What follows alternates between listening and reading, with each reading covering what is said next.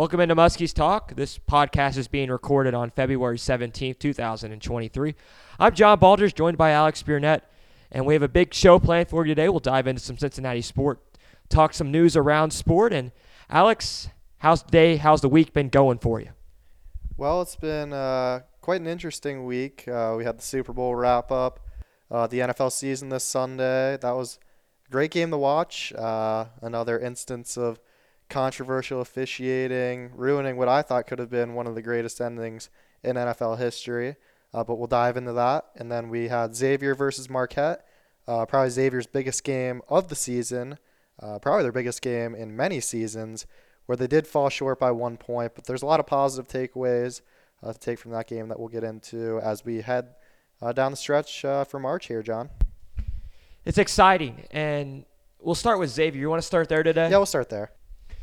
Xavier was able to get a win back on February 4th, but since then they've lost their last two, Alex, on the road at Butler. We did not have a show last week. They were up there in Indianapolis. Lost that game. They had a chance to win it, lost it by two in the last seconds on a goaltending call late.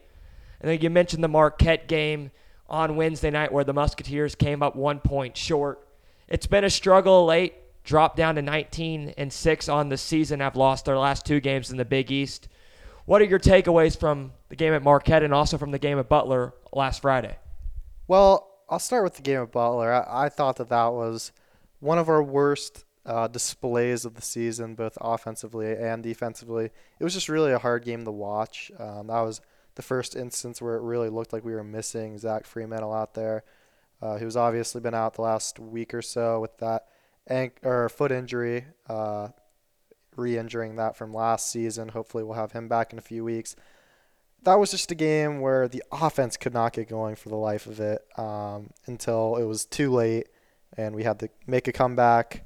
Um, and you know, the game ended controversially, a goaltend call that didn't go your way. But if you're a team like Xavier, you can't be going down to the wire against uh, a very uh, less talented Butler Bulldogs team that has really had our number the last couple years. Um, but then Wednesday, it's kind of the exact opposite. I really thought the boys came to play uh, very short-handed, without Desmond Claude, without Kam Craft, who will be out the next three to four weeks with a knee injury. But man, defensively, I thought that was one of our best performances of the year. We were really able to, you know, keep Marquette in check. And let's be honest, they're one of the top 10 teams in the country, John. I would say the same thing you know, you look at it from Wednesday's standpoint, and you're out with no Freemantle again. You also lose Desmond Claude, who's supposed to be out three to four weeks. The freshman Kam Craft's also not playing. So you're going with KyKy Tandy and Cesar Edwards are the only two guys off your bench.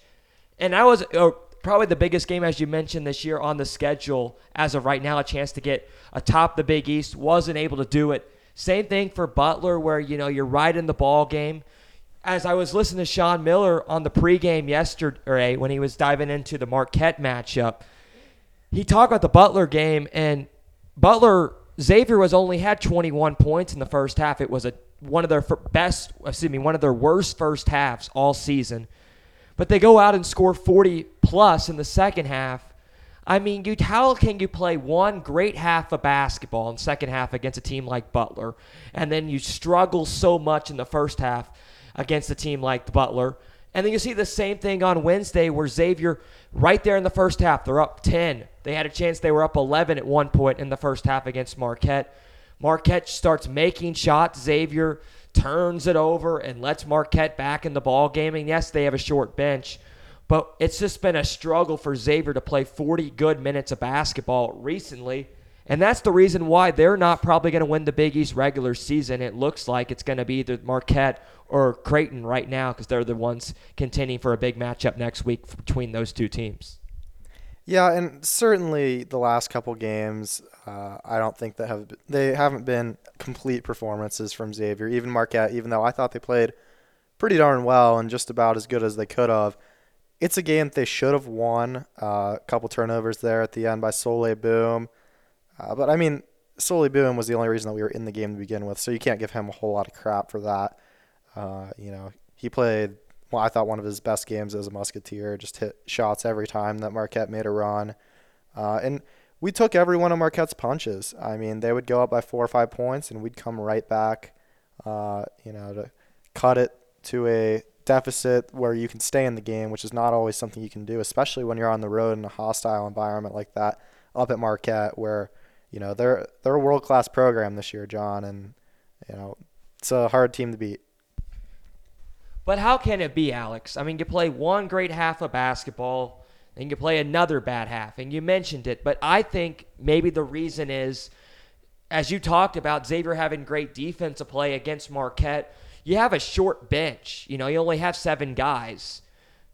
How was Xavier to be able to play such good, great first half defensively in that ball game? And their defense wasn't bad in the second half. Marquette just made their shots, and Xavier turned the basketball over. You think our defense is improving? Yeah, I would say so. I think this was the first instance where I really saw uh, players who have.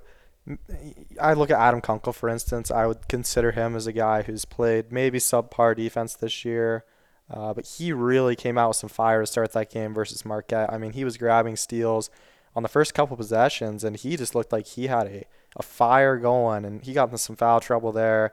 Uh, the whole team really got into some foul trouble, which I think – had to limit the amount of defensive intensity that the Musketeers were able to play with, especially in that second half.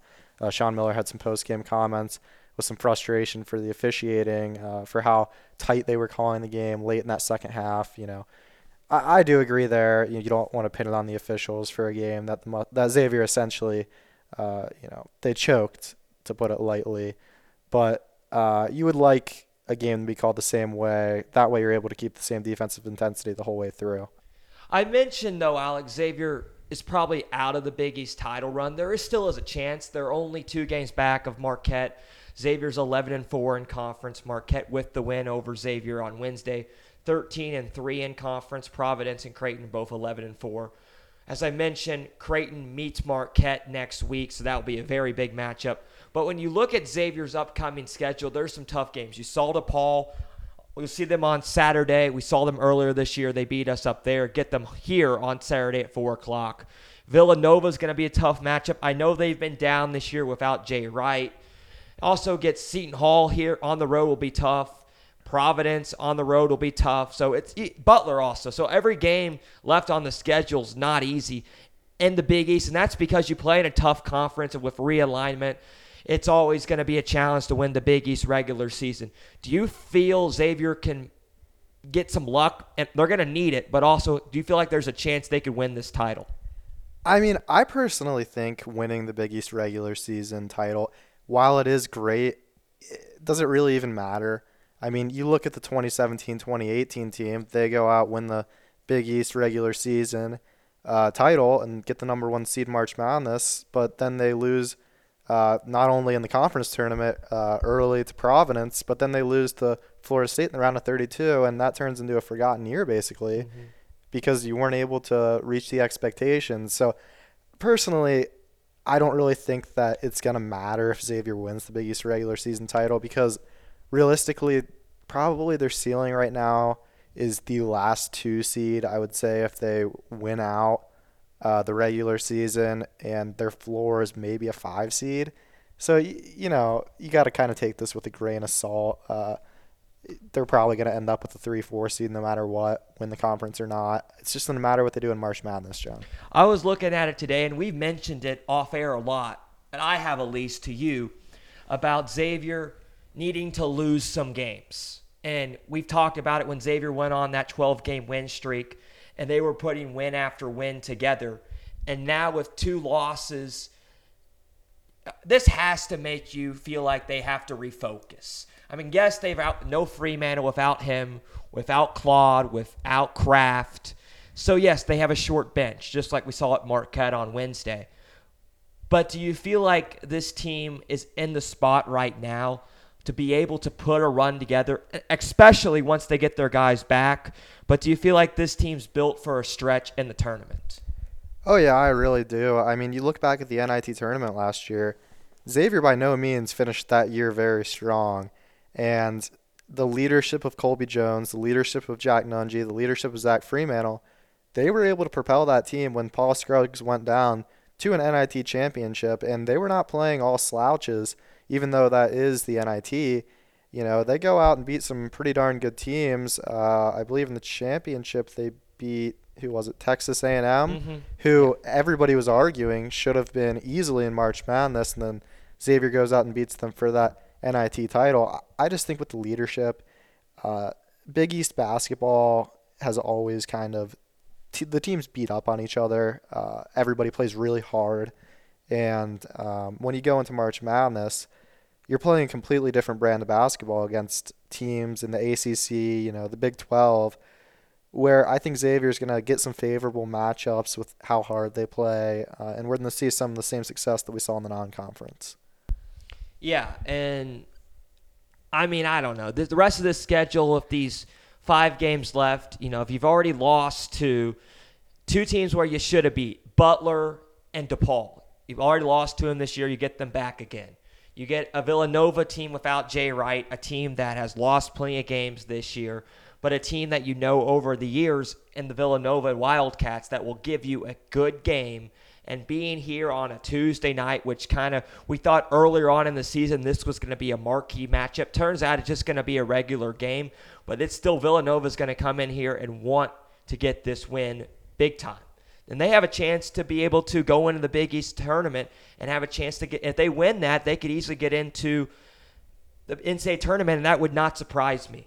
But of course, you got a big game against Providence and Seton Hall. Seton Hall is going to be a game where they're currently sitting on the outside looking in for March mm-hmm. Madness, so they're going to be that's going to be one they got circled for sure because that would be a big resume boost for them. We talk about the Big East a lot, but college basketball landscape as a whole right now, we've mentioned it on the podcast before, but the Blue Bloods are a question. Do you think teams like Kentucky, North Carolina, Duke, a team in North Carolina and Duke that went to the Final Four last year, one made it to the national championship when North Carolina beat Duke.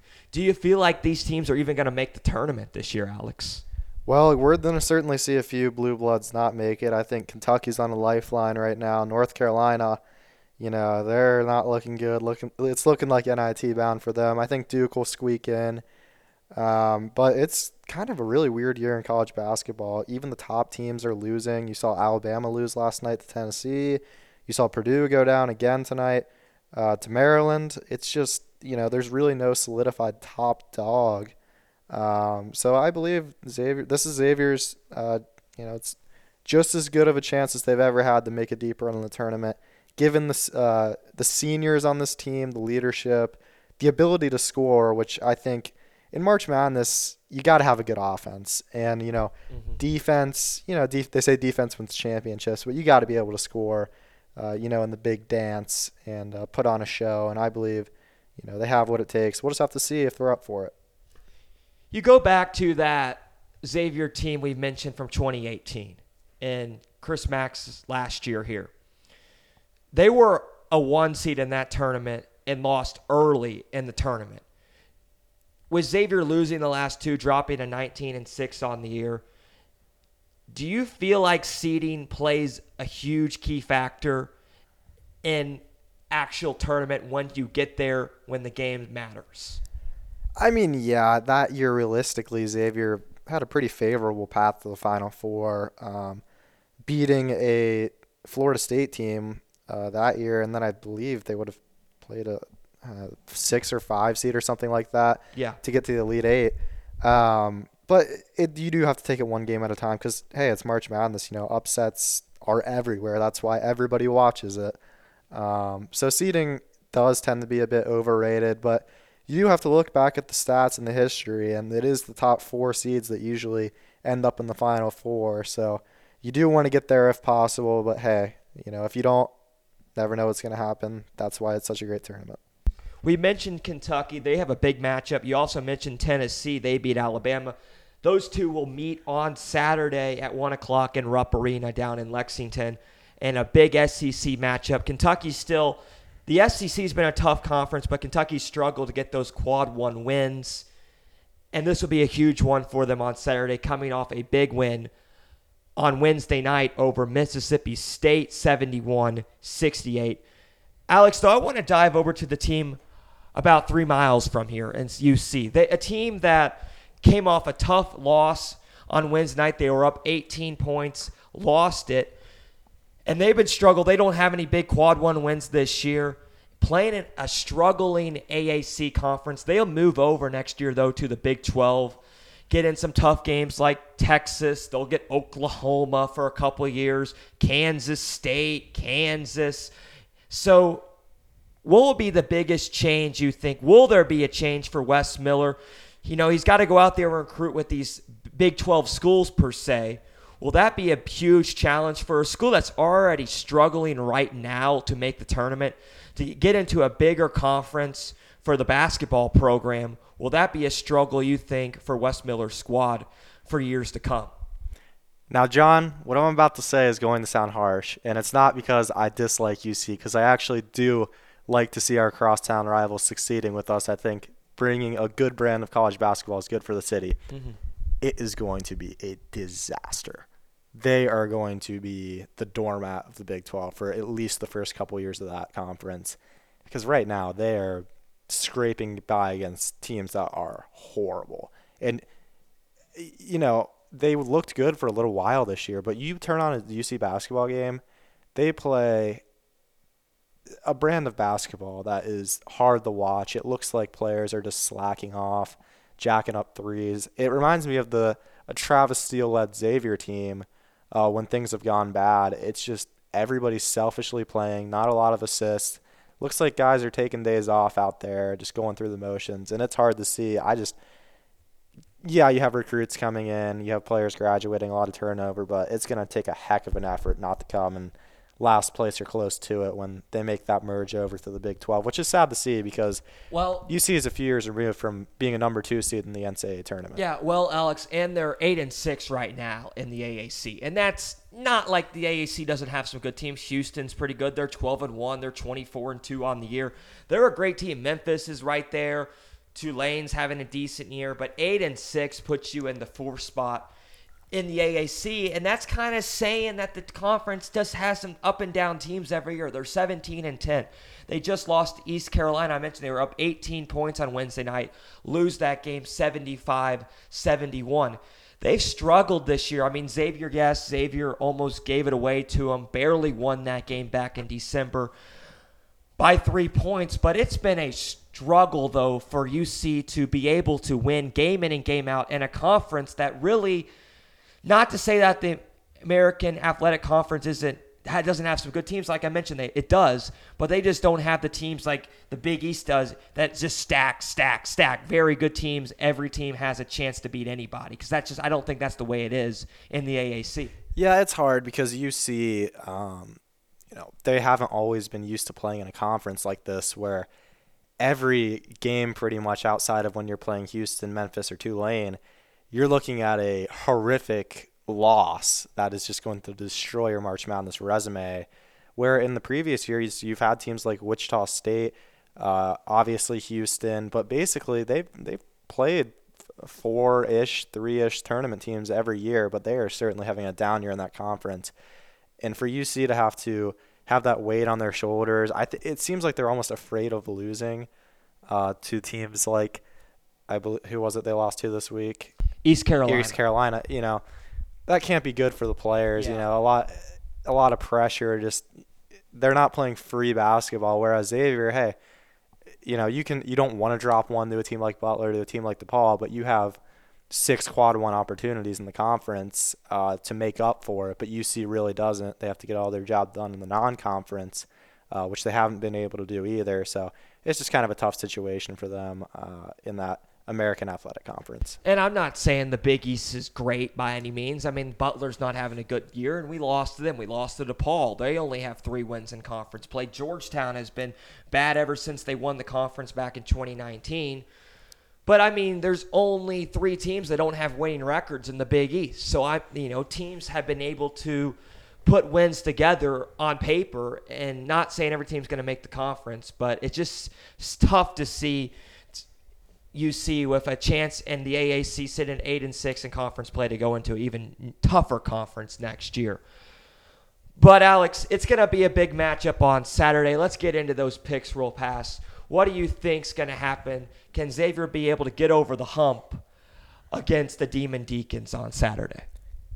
It's going to be I believe, a similar situation to what happened when the Johnnies uh, came to town and Xavier pounded them. I think it's going to be more of the same.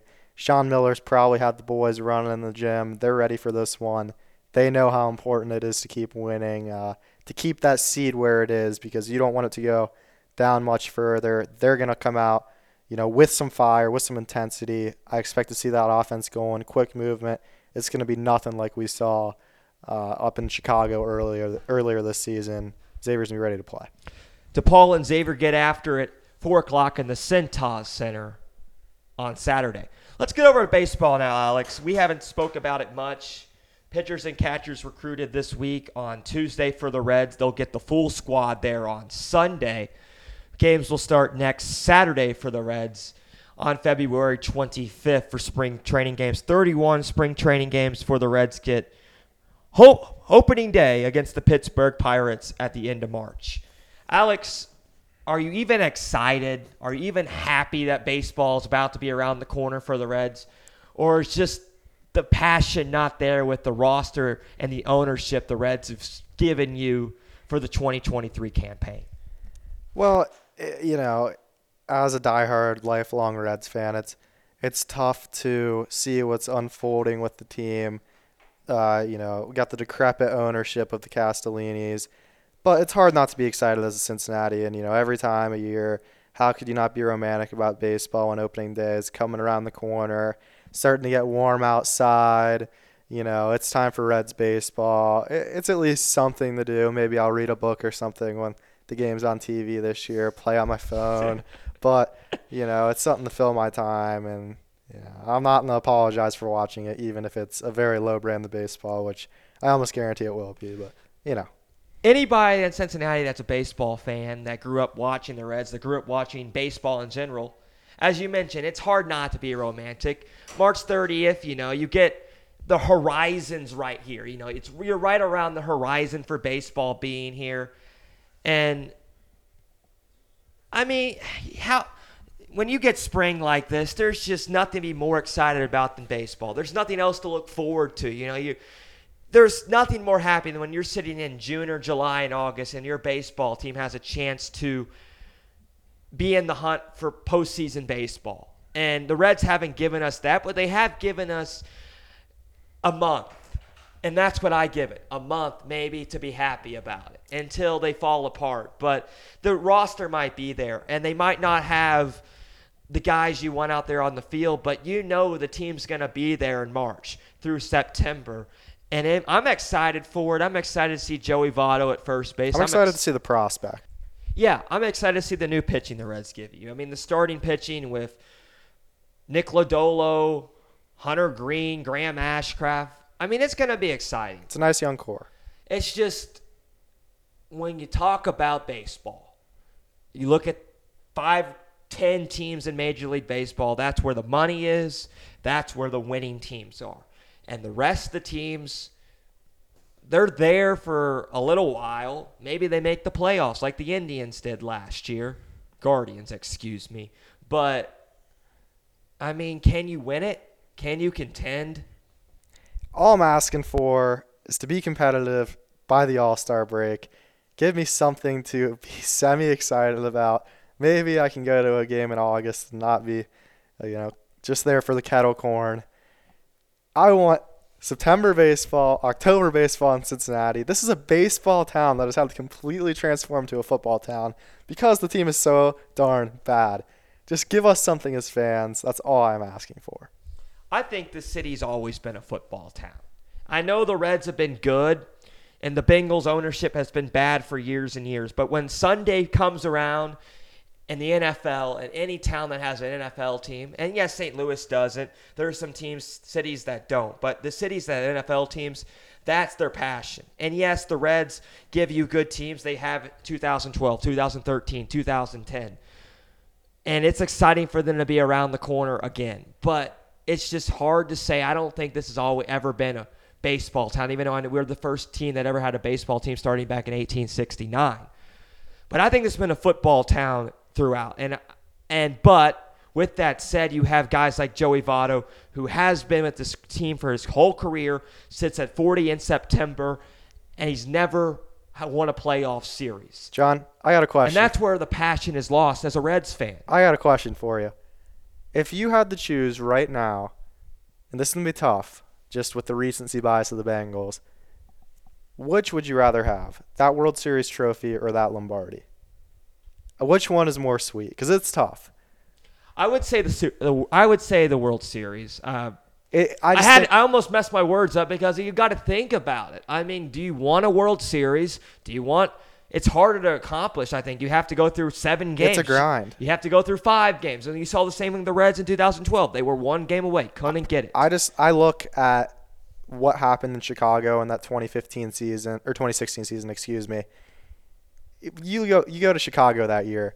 If the Bears won the Super Bowl, you think they would have been as excited as the Cubs winning the uh, winning the World Series. I just think the World Series is still the greatest achievement in professional sports. It just means no, no, but I, I sorry to cut you off, but no, but if you think about it, if you think of it like as Detroit, Detroit Lions have never won the Super Bowl, right? yeah. The Tigers, I think they've won it. Now, correct me if I'm wrong, but I believe they want it. no matter Last- what, my point is, I think if you're a Lions fan, unlike if you're a, like a Cubs like a Cubs fan, I think in Detroit the Super Bowl will be more big. But in Chicago, since they never won the World Series in 100 years, it's a big deal. Here in Cincinnati, the basic question comes down to it: which one's harder to win? And I think baseball's harder to win. Yeah, I mean, I do suppose. I, I guess I'm the because of that example you brought up.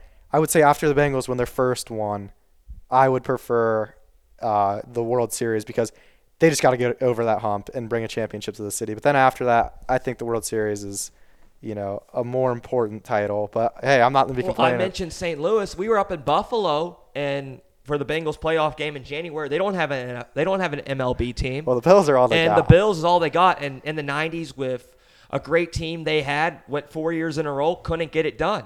So I mean, we sit here today, and every person out there felt like they were jumping on the Bills bandwagon because they won the first Super Bowl for Buffalo, just like you want to see it in Cincinnati last year. when We went to Super Bowl, and let's get over to the Super Bowl right now. We want to talk about it. The Chiefs, five years in a row. And Eric Bieniemy, their offensive coordinator, is going to leave because he thinks Mahomes is such a great quarterback. Take another offensive coordinating job in Washington. I mean, well, that sounds like a It's- it- destination. it doesn't make any sense. I mean, yes, it, I'm getting tired of the Chiefs. People are getting tired of the Chiefs. But you don't just leave your job because a quarterback's so good and he wins the MVP, which, yes, there was some questionable calls in that game. Yes, the Chiefs got away and got another field goal late to win it with Harrison Butker. But I just to go back to this whole point, I just don't know which one you would want to take. And in Kansas City, I think you would want to see the Royals win this win this win the World Series right now more than the Chiefs as as a Kansas City fan. But I don't live there, and I can't answer that question for Yeah, those I, I mean, I guess it just varies city by city. Um, you know, I, you look at New York; they want the Yankees to win more than the Giants. It just it just depends regionally. I, I mean, I think honestly, if you pulled the entire city of Cincinnati, I bet it would. Well, with recency bias, I bet it would probably be about 70-30. But if you pulled them five years ago, it probably would have been about 50-50. You know, world championship's a world championship. A parade's a parade. It's the greatest thing that can ever happen to a city, to a community, and I just want that to happen for the city of Cincinnati. We deserve it. Hasn't happened in 40 years. It it just needs to happen. Do you feel like there was always talk when the Bengals were bad for years and years and years, and they were really bad after Andy Dalton five years to go to the playoffs? They went bad for a while, and the team there was rumors about them maybe moving after the 2026 season. And now they build the indoor facility. Joe Burrow's in town, Ja'Marr Chase, and they got a really good team. But the Reds are down bad now.